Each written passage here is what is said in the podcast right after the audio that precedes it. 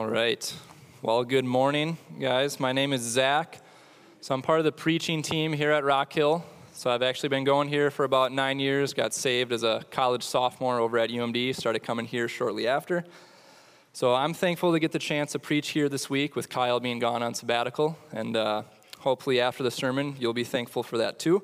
Um, you, you can uh, decide on that at that point. Uh, regardless of who's up here, though, I loved having the new notepads that are in the backs of the seats for taking notes. That was super helpful. I use those at Citigroup during the week to read off of, and uh, so you guys should definitely take notes. And I'm not just saying that because I'm preaching here today. So, so this morning I want to ask you guys a question.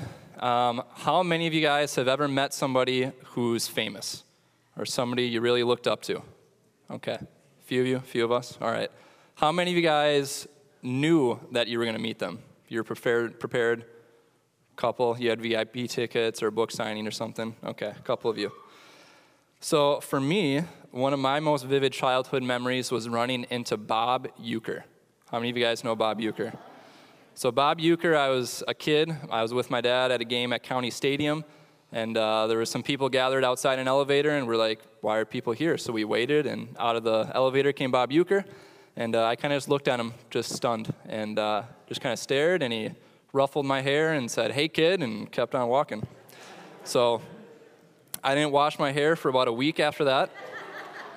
Um, now, had I known I was about to run into Bob Uecker, I might have done a few things. I might have had a brand new baseball, I might have had a Sharpie, I might have had a baseball jersey with Bob Uecker on the back of it. Um, if I really thought about it, I probably would have wrote a letter asking if I could say play ball over the radio sometime, because a lot of kids get to do that. I would have wanted to be one of those kids. So uh, instead, all I got was dirty hair for a week, but it was a good memory. So as we dive this morning into the book of First Thessalonians, we're going to be thinking again about preparing for meeting somebody and the moment of actually meeting them. So as we look through here, that meeting is going to be with Jesus and that preparation is called sanctification. So, in light of those two things, we're calling this series Holiness and Hope. So, all through 1 Thessalonians, we'll look at holiness and hope. So, why are we going through this book right now? So, we're in the middle of our thread series. We've been going through a lot of Old Testament books. Why are we pausing for the summer? Well, there's a few reasons. First, the elders chose this because we haven't done a letter of Paul for a while. So, Paul is a very major voice um, in the Bible, and we haven't even looked at any epistles since the book of James, which was a while back. Second, we haven't, uh, or sorry, that was the first two reasons. Third, as a church, we've experienced a lot of loss in the past year. Actually, kind of numerically more than we ever have as a church since we've been around. So, the book of First Thessalonians, uh, they experience a lot of loss as well. And Paul addresses not just loss, but he addresses the future hope in the return of Jesus. He actually talks about the return of Christ in every single chapter, chapter of 1 Thessalonians and 2 Thessalonians. So that's a major theme. Fourth, Paul talks a lot about holiness to a people who are living in a very non Christian, a very pagan culture. And he brings out a compelling picture of holy living within that culture. And he actually looks at, you know, being noticed as living different, living in a world like that. So, Thessalonica itself is a city situated on a coast. So you can see a map up there. It's kind of towards the top middle. So it was actually a major trade route from the east to Rome. So, you know, kind of like Duluth, port city, you know, a lot of trade going through there. Maybe more than Duluth does back in their day. Um, but so that's where they are. Um, you can see, yeah, where it is up there. And actually, it was named after Alexander the Great's half sister. So, a little fun fact for you it was in 315 BC. It was actually a Roman general who was of Alexander the Great. He was married to his sister, yada, yada. It's named after his sister. That's where it got its name. It's actually the capital of Macedonia. And what was special about it is it was a city governed by itself. So, most cities in the Roman days, they would have Roman occupation, Roman soldiers, Rome would kind of run and, and rule there. They were free in, in Thessalonica. So, kind of sets them apart. Uh, of all the epistles as well, the letter of First Thessalonians is actually the first one written by Paul. Only maybe Galatians was earlier. So one of his first letters. So now why did Paul, why did he write this letter? So we got to turn back to Acts chapter 17 to see how the church got its start. Uh, but before we turn there, I want you guys to pray with me and just ask God for open our, open our eyes to his word this morning. So would you guys pray with me? Father God, we thank you this morning that we get to gather here before you in the presence of your people, in the presence of your spirit. God, would you move to open our hearts, to open our eyes, to open our minds, to understand your word? Lord, would you help us to see how the coming of your son Jesus for a second time changes how we can live right now? God, would you help us to understand uh, how we should live differently? Uh, God, the things we should think and say and do. Lord, would you also open our hearts to love you more deeply, Lord, as we would see your love for us. And God, would you help us to love not only other Christians, God, but also the world around us, um, God, the way that you have loved us. So would you help us to do that this morning, Lord? We ask this in Jesus' name. Amen. All right, so if you guys would turn or tap your way in your Bible to Acts chapter 17, we're going to be reading verses 1 through 9. Again, that's chapter 17, 1 through 9. So I'll start in verse 1. Now, when they had passed through Amphipolis and Apollonia, they came to Thessalonica, where there was a synagogue of the Jews. And Paul went in, as was his custom, and on three Sabbath days he reasoned with them from the Scriptures, explaining and proving that it was necessary for the Christ to suffer and to rise from the dead, and saying, This Jesus, whom I proclaim to you, is the Christ. And some of them were persuaded and joined Paul and Silas, as did a great many of the devout Greeks, and not a few of the leading women. But the Jews were jealous and taking some wicked men of the rabble, they formed a mob, set the city in an uproar, and attacked the house of Jason, seeking to bring them out to the crowd. And when they could not find them, they dragged Jason and some of the other brothers before the city authorities, shouting, These men who have turned the world upside down have come here also. And Jason has received them. And they are all acting against the decrees of Caesar, saying that there is another king, Jesus. And the people and the city authorities were disturbed when they heard these things. And when they had taken money as security from Jason and the rest, they let them go. So, Paul, Silvanus, and Timothy, so they're in Thessalonica a whopping three weeks before they get run out of town. So, what happened?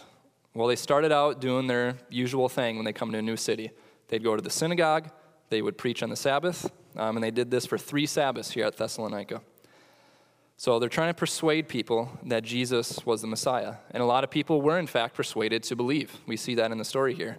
So they started to follow Paul and Silas and Timothy and started listening to their teaching here. And this made the Jews jealous, specifically, probably the leaders within the synagogue.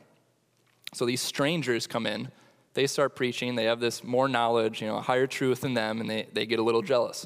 And what do you do when you get jealous? You form a mob, right? That's what they do. So that's what they start stirring up. Now, here's an interesting thing to notice.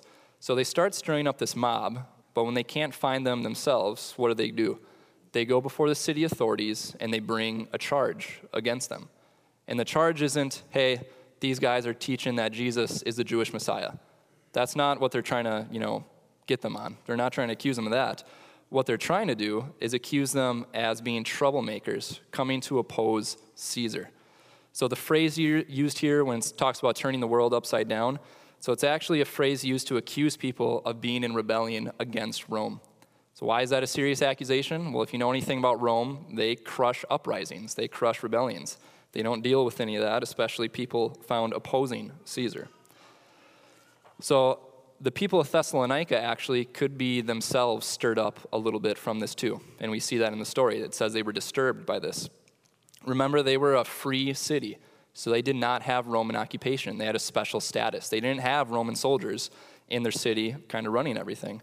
So this was a special privilege, and they knew that if Rome got wind that there's people there saying, hey, there's actually another king, there's another king named Jesus, they were going to have some issues. Roman soldiers might be sent in to lay down a new law. They might lose their special privilege. And the people, you know, the people they brought these charges to, they sensed that their freedoms were going to be challenged. They felt the potential where this could go. So they were pretty concerned. It says they were actually disturbed by this. So remember again the persecution we're talking about here. It's ignited because the Jews are jealous, but the charge that stirs people up is claiming that Jesus is challenging Caesar as ultimate authority. Uh, people back in that day, so an interesting thing. So, when somebody became a Roman citizen, they might have actually taken an oath like this one up here. So put your hand on the head of the Roman bust of Caesar or whatever, and this is what you would have to recite. I swear that I will support Caesar Augustus, his children, and his descendants throughout my life, in word, deed, and thought, that in whatsoever concerns them I will spare neither body nor soul, nor life nor children, that whenever I see or hear of anything being said, planned, or done against them, I will report it. And whomsoever they regard as enemies, I will attack and pursue with arms and the sword. So you can see pretty quickly if this is what's in your mind as a citizen, you're going to be a little bit nervous, first, of what people would think of you if you start saying, hey, there's another king, his name is Jesus. Or you'd be a little worried if you heard other people saying that, and this is what you believe. So that's how persecution starts here. That's how this affliction starts. That's how they're chased out of Thessalonica. And honestly, persecution throughout history has been pretty similar as well.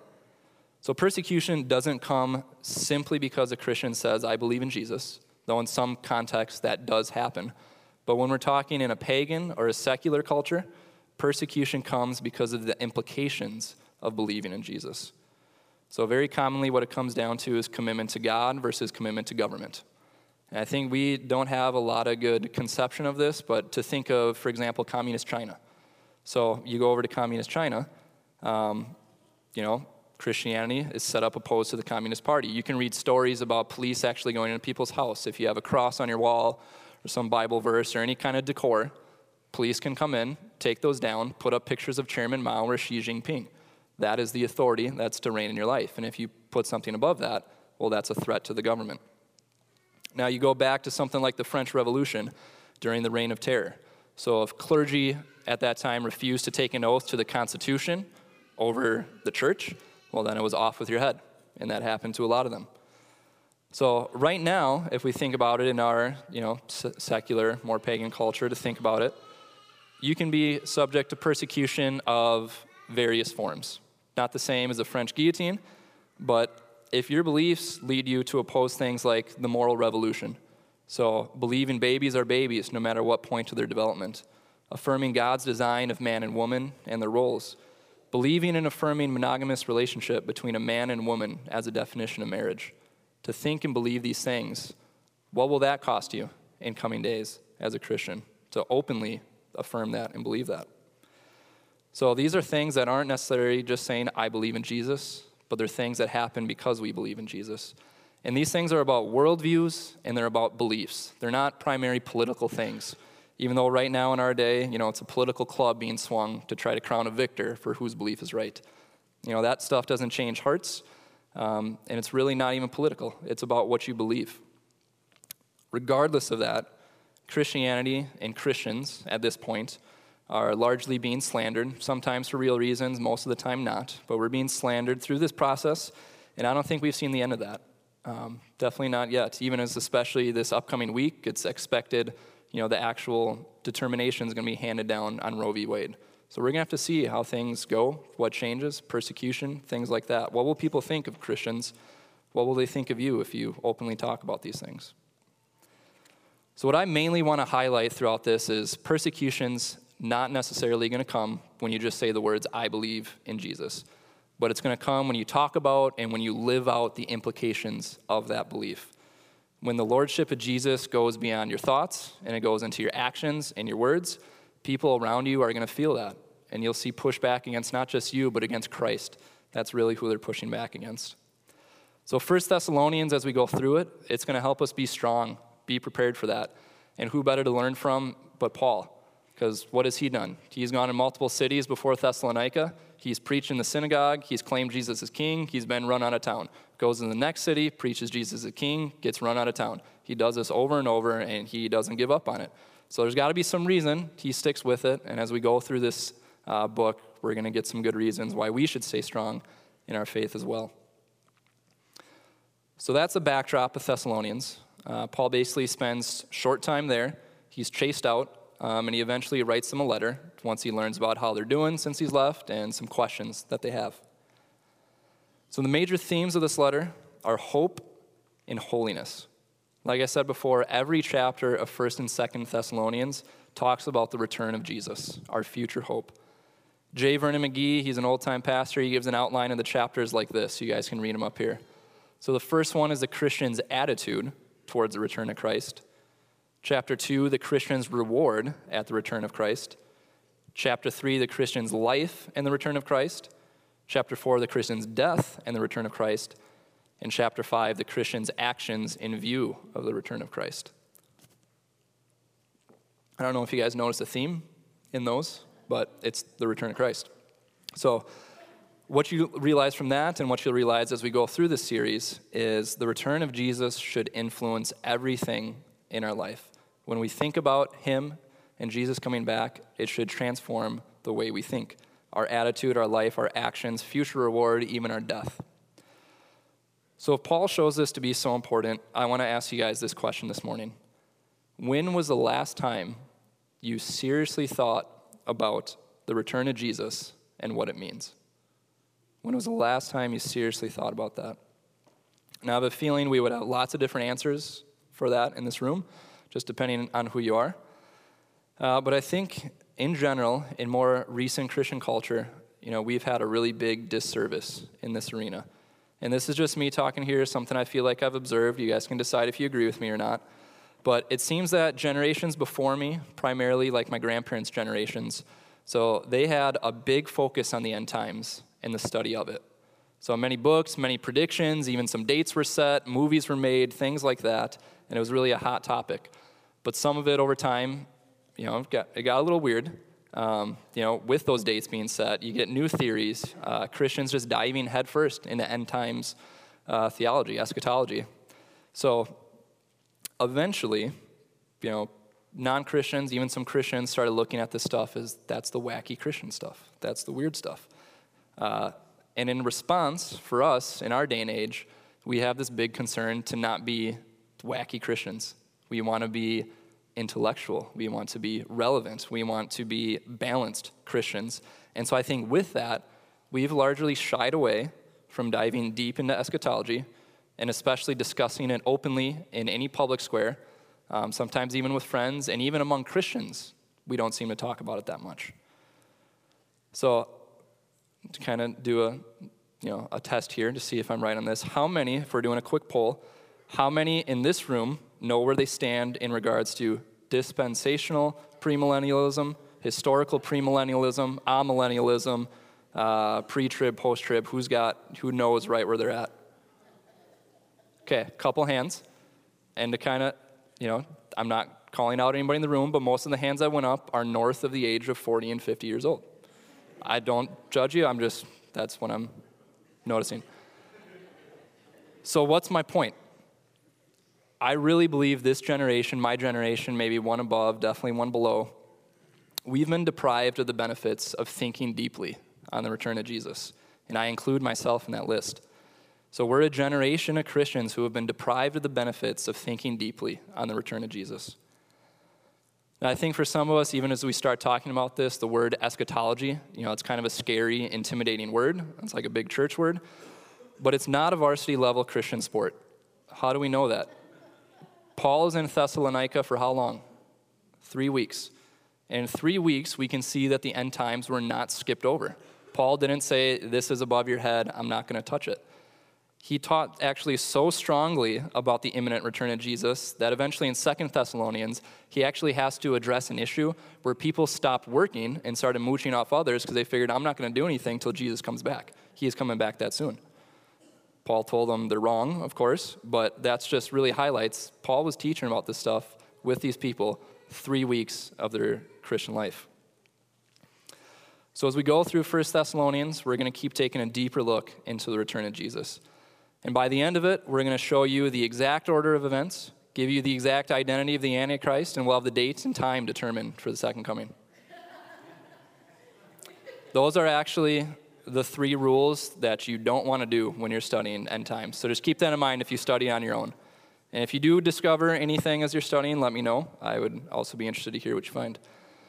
So, uh, one other thing, you know, Mike suggested this, and I thought this was a good idea too. I put up here the official statement from the EFCA, so Evangelical Free Church. That's a denomination we're a part of. So this says, as a member, you know, this is what you've affirmed, just so you know, if you didn't know already.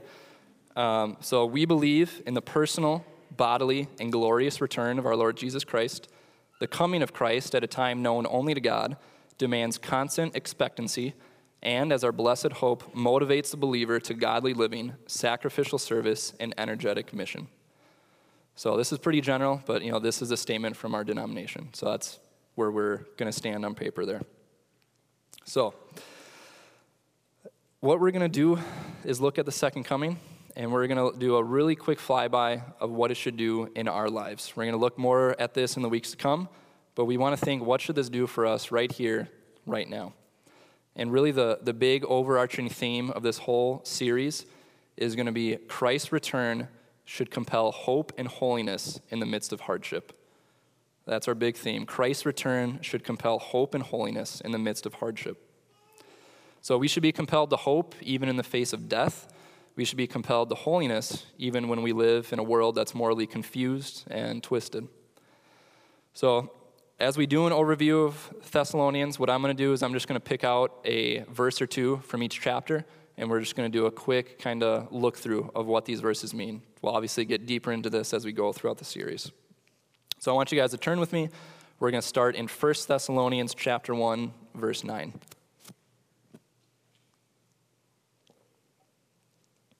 So verse 9. Here's what it says. For they themselves report concerning us the kind of reception we had among you, and how you turned to God from idols to serve the living and true God and to wait for his Son from heaven, whom he raised from the dead, Jesus, who delivers us from the wrath to come. So, what's happening here in this verse is Paul is kind of telling the Thessalonians, you know, why he's writing the letter, what he's heard, and uh, he's letting the Thessalonians know hey, among all the churches in the region, pretty much everyone, they've heard about your faith and they've been encouraged by it. So the Thessalonians, as a church, you know, they're kind of like the new believer who comes in and they've got kind of a wild testimony. They've been saved out of a lot of things, um, and it's amazing what God has done in their life. That's the case for the Thessalonians. So we know some of the believers here, they were Jews or Greek converts.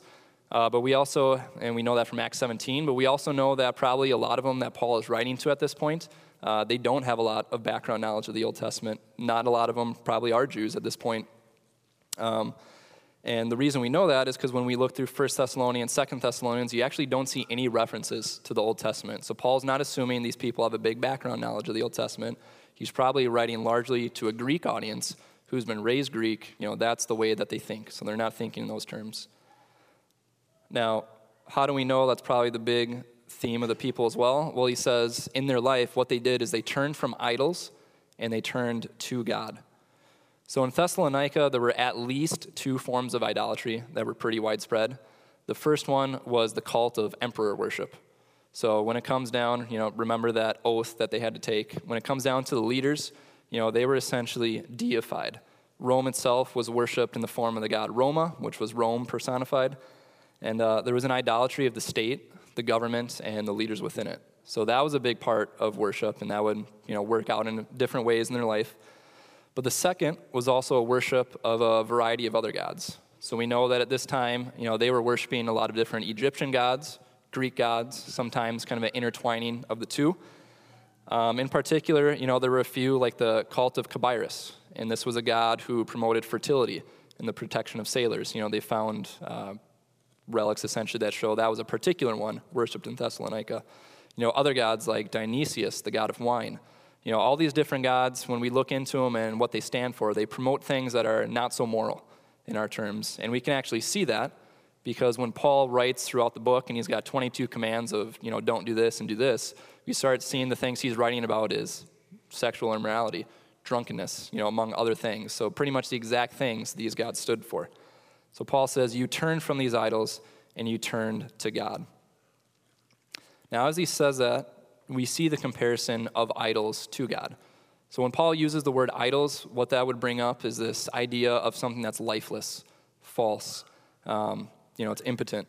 God, on the other hand, is called the living and true God in this verse. So he is active, he's real, he's life giving.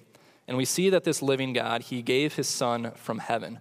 And this is the one who the Thessalonians, you know, they're now waiting for. This is who they're waiting for to return. And he's done, he's done something for them. He's promised salvation from the wrath of God that is coming. And as they wait for this salvation, what are they doing? Well, waiting implies they're not going back to the old ways of idol worship that they were in. As they wait for Jesus, they're waiting, living the way that He has called them to. And when we talk about this wrath that they're waiting to be saved from, that they have salvation from, we're talking about wrath coming because of the sin committed in idolatry to all sorts of idols and things that are not God, not just in Thessalonica, but through the history of mankind. That's the wrath that we're saved from through Jesus Christ. So, the proof of these things, as we look at this passage, is in this it's in that Jesus died on the cross for the forgiveness of our sins, but it's in the fact that he rose again from the dead. It says he raised this son from the dead, and the Thessalonians are now trusting in him to do the same for them someday. So that's chapter one. Like I said, we're just going to go through these really quick. So let's move to chapter two. We're going to look at verse 13 in chapter 2. And we also thank God constantly for this that when you received the word of God, which you heard from us, you accepted it not as the word of men, but as what it really is the word of God, which is at work in you believers. So, Paul, what he's done is he had sent Timothy back to Thessalonica when he's at Corinth and he sent Timothy back because he was essentially worried about this new church he had just established. He's there for three weeks, he gets taken away, and now he's gone for a while. So he's worried they were going to be led astray by false teachers or simply that they'd abandon their faith because of persecution and affliction they were experiencing. So Timothy goes, and Timothy comes back, and he brings back a good report that they're standing firm in their faith. Now, how could this be if their teacher who introduced them to the faith, the knowledge of Jesus, is taken away after just a few weeks? You know, they had no ESV study Bibles, they had no Right Now media, they had no coffee cups with inspirational verses on them, you know, no daily bread emails, they had none of this stuff. So, how are they still standing when they've only had three weeks of teaching? Well, they were solid still because they took Paul's words about Jesus and they turned to God in faith. They trusted the good word about Jesus and it was working in them. So the Holy Spirit was taking the truth and he has been changing the Thessalonians in the time Paul has been gone. He's been working in their hearts to keep them in the faith and to keep them maturing. And this is not a one time event. You know, the Thessalonians needed to keep maturing in their faith as time goes on, and so do we. Because even as we see, you know, more and more testimonies of what God has done in our life, you know, more and more confirmed about his reality and his love for us, that doesn't mean that walking with him necessarily gets easier as we go. Same thing for the Thessalonians. So we continue to need the Word of God to sustain us and to keep us growing. So this is also why, you know, we take courage to do things like church planting. This is why we send out missionaries. Because we're not just hoping in, you know, we can send some good teachers, we can do some good things, we can start this church because we have a good program and XYZ to do it. We do these kind of things because we trust that the Spirit of God is going to establish the things that He wants to establish. And we step out in faith and trust He will keep these things going, He will sustain us, and He will make them happen. Now, we're still called to do the work along with that, but ultimately we trust Him to do it. All right, moving on. Chapter 3, verse 11. Chapter 3, verse 11. Why don't you guys turn there? It says, Now may our God and Father Himself and our Lord Jesus direct our way to you and may the Lord make you increase and abound in love for one another and for all, as we do for you, so that, we, so that he may establish your hearts blameless in holiness before our God and Father at the coming of our Lord Jesus with all his saints. So Paul prays that he'd make his way back to see the Thessalonians again. That's what he wants to do. But more than that, he prays that they would continue to grow in their love, not just for one another, but even for people outside the church. He wants that love to continue to grow. And actually, what he says is he, he says, We pray that you would love as we do for you, as we have loved you.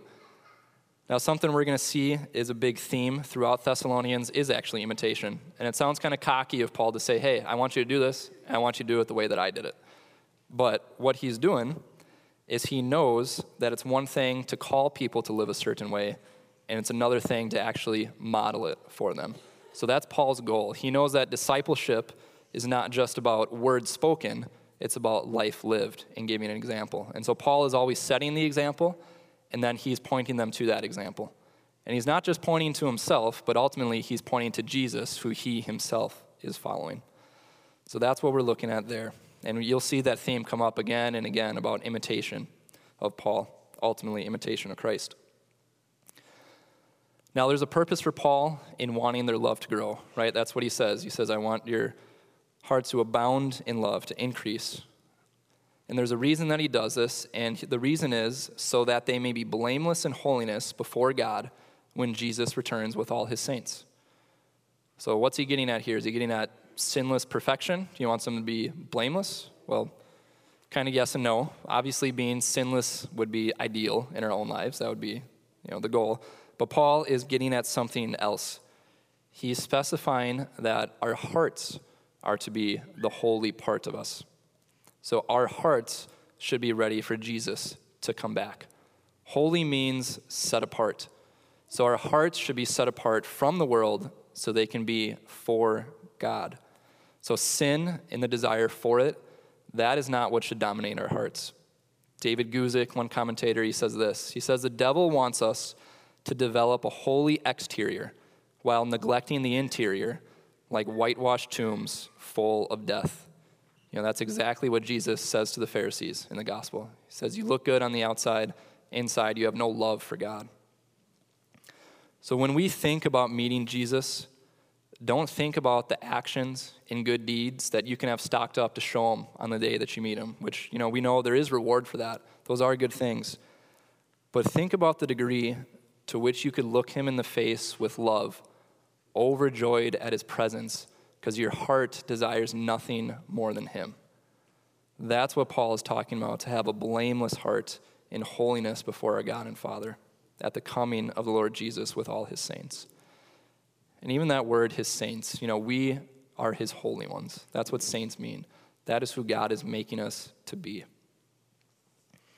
So, this is a love Paul wants to dominate our hearts.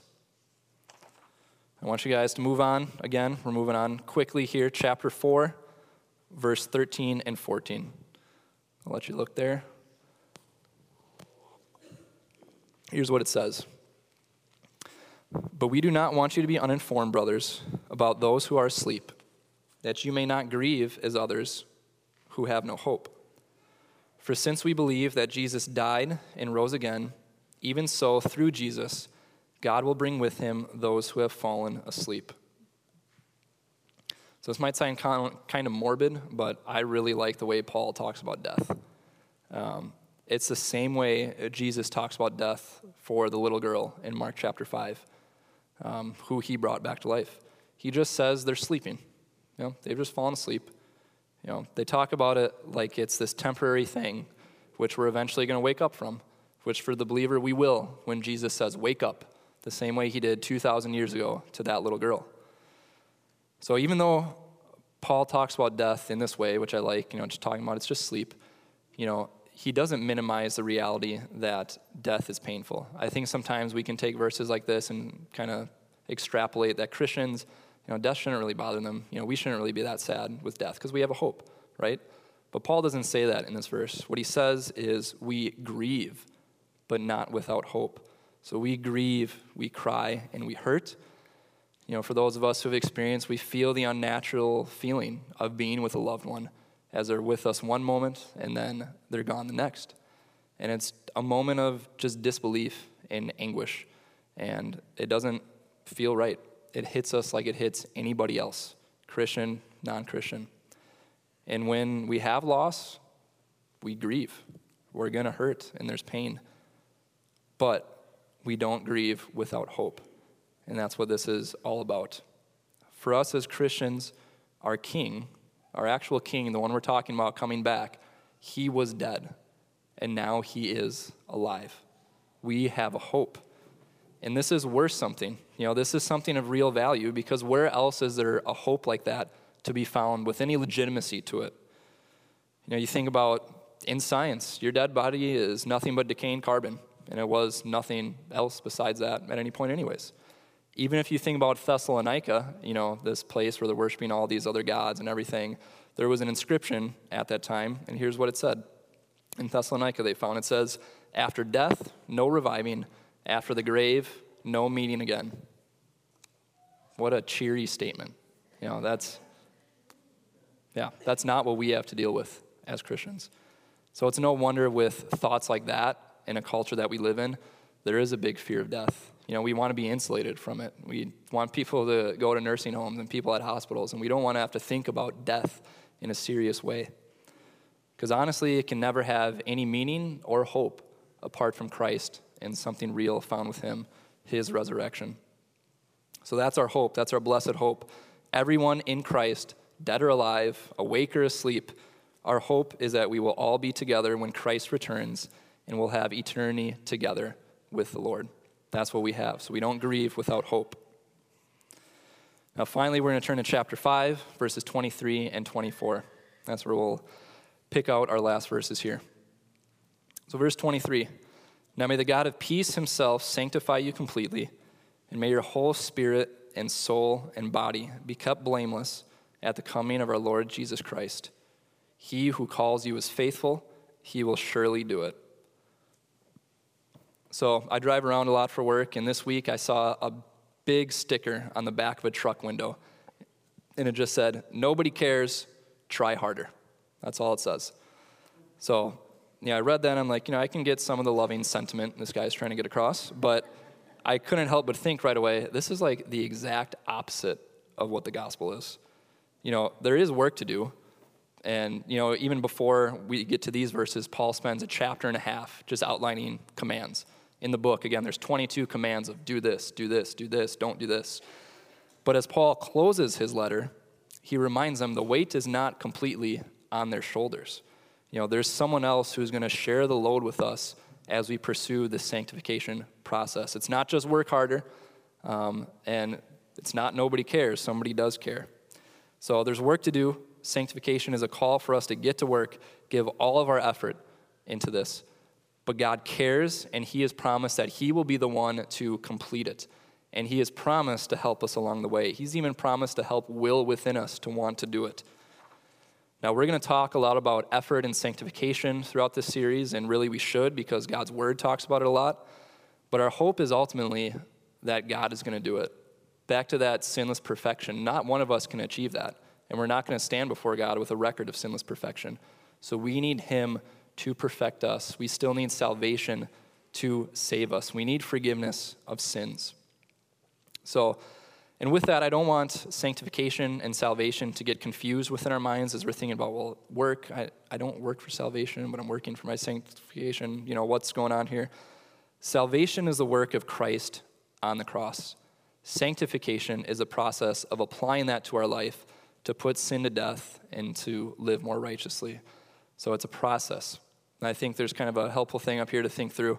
Salvation is free, and it takes away the penalty of sin. Salvation, sanctification, excuse me, is a process, and it's the broken power of sin in your life, and you gradually living more and more with that power of sin broken. Lastly, glorification. That's the moment when finally the presence of sin will be gone. So it's a one time event, a process and a one time event. And for us, we live in that process. That's where we are. Now, the encouraging part of this all, as Paul points to at the end of the letter, is God is going to see to each step being completed for the believer. If you know Jesus, if you put your faith in him, you have salvation. The penalty of sin, the wrath that is to come, that is off of you. Christ took that for us. Now we're in sanctification. We're preparing for the day that we meet him and when we will be with him, sin will be gone forever in his presence. So I want to wrap up our time with a few questions and a few applications here. First question I have for you, and all these we're going to think about as we go throughout the series. First question How does the return of Jesus change the way that you live now? And I want to ask a follow up question with that, too. You know, not to make you think of your life and feel guilty for anything you've said or haven't said, but to really make us think about am I internalizing this? And think about this as we go through this series. But here's my question for you Do we think and speak in terms with words real enough for anyone around us to genuinely believe that we believe the governments of the world will be displaced and deposed with a new king over a new kingdom? And that all who don't enter that kingdom through Christ will face wrath from that coming king. That might sound a little, sound a little fire and brimstone this morning, but that's exactly what we believe as Christians, and that's exactly what we're going to read about throughout this passage. So if, if you think about your own life, and this is a convicting question for me too, you know, is there anybody, you know, would anybody around you be like, hey, that guy thinks Jesus is actually going to come back and like set up a new kingdom? Would anybody around you actually say that and think that? Second question How does the return of Jesus change the way we see death? So as we think about death and think about the hope that we have, how does that change the way that you actually think about it? Well, again, we'll talk about this in upcoming weeks. Third question How does the return of Jesus change the way you see coming persecution? So, when I say coming persecution, because in chapter 3, verse 4 of 1 Thessalonians, we'll see that Paul talks to the Thessalonians and basically tells them, hey, you've been promised, we're telling you, affliction is going to come at some point. Might not be right now, but it's coming.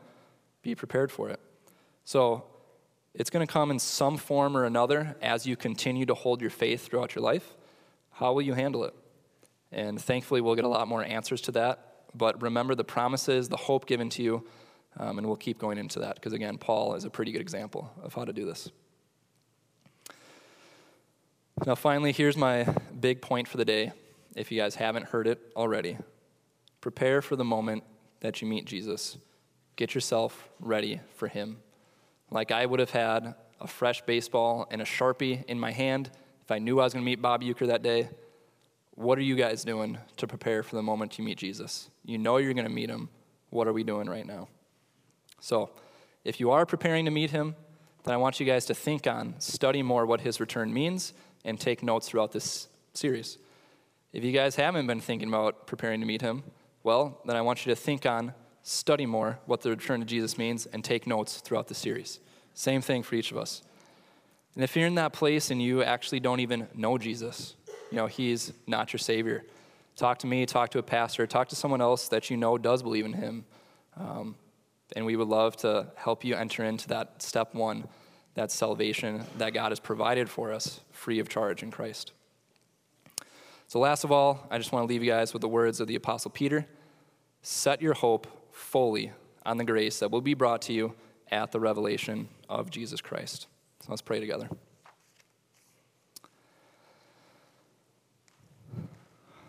Father God, you are holy. You are far above any imagination we have or any other God we could think of.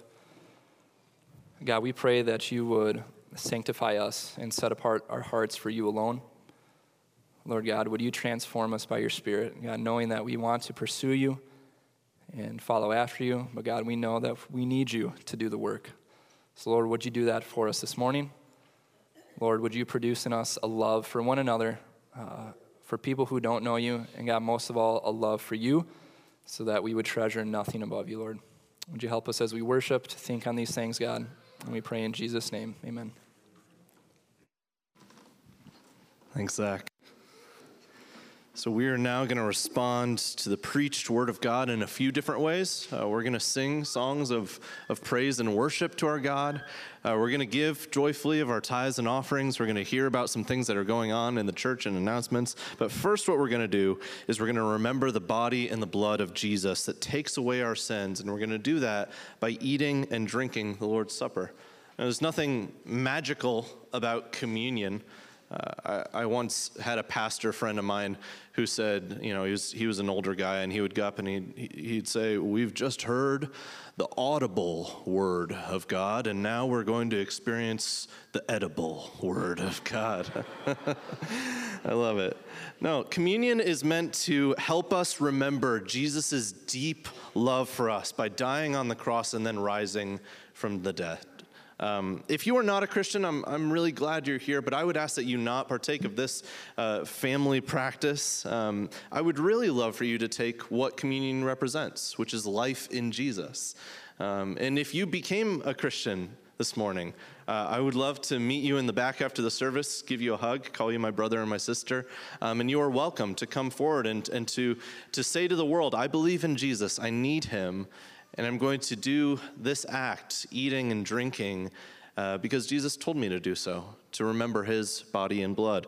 Um, if you are still asking questions, if you're still doubting, just remain in your seat. There's no shame in that. We've, we've all been there. But if you are a Christian and you want to proclaim to the world, yes, I do follow Jesus, you can come up the center aisle and take communion back in your seats.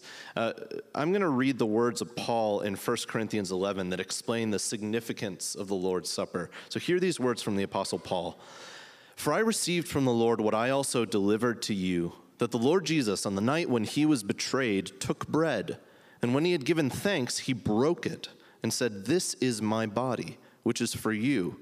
Do this in remembrance of me. In the same way, also, he took the cup after supper, saying, This cup is the new covenant in my blood. Do this as often as you drink it in remembrance of me. For as often as you eat this bread and drink the cup, you proclaim the Lord's death until he comes. So, Bo and France are going to be up here. When you are ready, you can come forward.